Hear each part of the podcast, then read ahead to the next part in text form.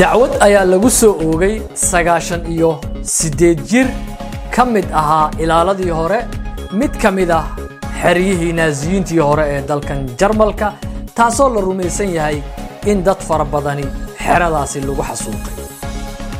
Warbixintan waxaynu ka soo xigannay mid ka mida warbaahinta ugu afka dheer dunida hase ahaatee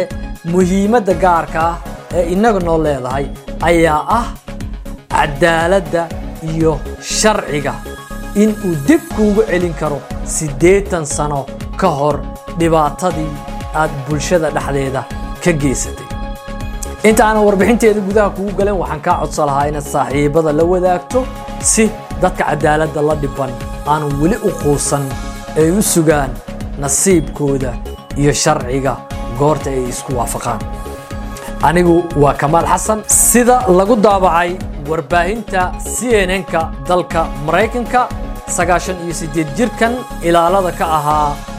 Xaruntii hore ee naasiyiinta dalka jarmalka ayaa lagu eedeeyey in uu ku lug lahaa dilka dad gaaraya saddex kun iyo dhowr boqoloo qofood kuwaasoo qayb ka ahaa xasuuqii baanaay dadka yuhuudda loogu geystay qaaradda yurub gaar ahaan dalka jarmalka. Dacwad oogaha magaalada galbeedka dhacda ee giisan una dhow magaalada frankfurt ee dalka jarmalka ayaa warbixintiisa ku soo saaray in ninkani uu ka shaqayn jiray xerada section howson inta u dhexaysay sannadda ilaa iyo oo ay ka arriminayeen kooxaha naasiyiinta dalka jarmalka dhibaatada ba'an ka geystay. Sidoo kale dacwad oogayaasha dowladda jarmalka ayaa warbixintooda ku xusay in ninkan uu ahaa da'yar xilligii uu ku lug yeeshay dembiyadan kuwaasoo qayb ka ahaa dilka naxariis darrada ee loo geystay kumanaan maxaabiis ah oo ku xidhnaa xarunta section howson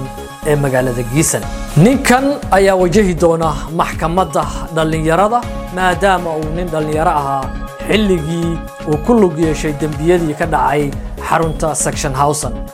sidoo kale waxa ay maxkamaddiisu ka dhici doontaa magaalada hanow oo aan in badan ka fogeyn halka uu degan yahay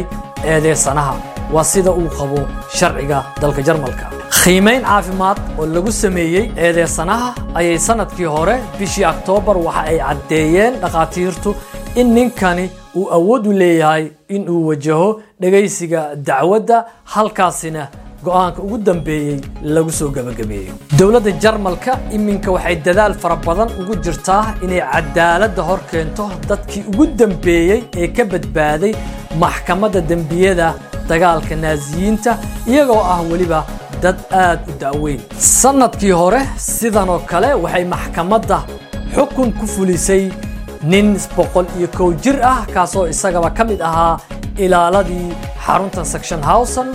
laguna eedeeyey inuu ka mid ahaa dadkii ka dambeeyey dilka dad saddex kun iyo shan boqol oo qofood lagu khayaasay kana mid ahaa dadka loo diiwaangeliyey in ay ku baxeen xasuuqii loo geystay dadka yahuudda ee ka dhacay dalka jarmalka. Xeradan section howson naasiyiintu waxa ay ku dhiseen maxaabiis sida la sheegay sannaddii iyo soddonkii ayaa la dhisay waxaana lagu xareeyey dad maxaabiis gaaraya laba boqol oo kun oo maxbuus halka la aaminsan yahay boqol kun oo ka mid ah in ay ku baxeen intii xaruntaasi intii lagu guda jiray dagaalkii labaad ee adduunka. Ugu dambayn warbixintan waxaa lagu sheegay qiyaastii dad lix milyan gaaraya oo yuhuud ah in lagu laayay xeryihii kala duwanaa ee naasiyiinta intii uu socday dagaalkii labaad ee adduunka. Sidoo kale siyaasiyiin iyo dadka afkaar duwan ayaa iyagana ka mid ahaa dadkii xabsiyadaasi ugu dhintay tacadiyada kala duwan ee loo geystay. Gabagabadii barnaamijka warbixintan oo aan wakhti fog akhriyey waxaa igu dheliyey inaan dib u akhriyo ama aan la wadaago saaxiibada halkan ka daawaday caawa barnaamijkan inaan la kulmay mid ka mid ah muwaadiniinta soomaaliyeed oo muddo shan sano ah cadaalad u raadinaya wiilkiisa oo ay magaalada muqdisho bartamaheeda ku toogteen. Qaar ka mid ah ilaalada mid ka mid ah siyaasiyiinta ama dadka ugu tunkan weyn leh magaalada muqdisho. Hase ahaatee waxaan xusuus ugu reebay sheekada warbixintan si uu mar u sugo inuu cadaaladda la kulmo. Iyo sidoo kale waxaa warbixintan igu dheliyey kadib markii aan maqlay in dowladda soomaaliya ay cafis u fidin karto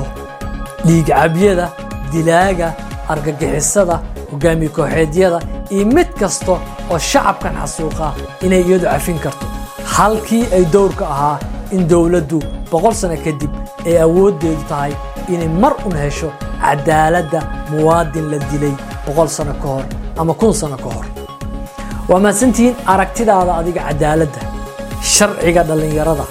iyo maxkamadaynta siddeed sano kadib iyo soomaaliya. Sidee u aragtaa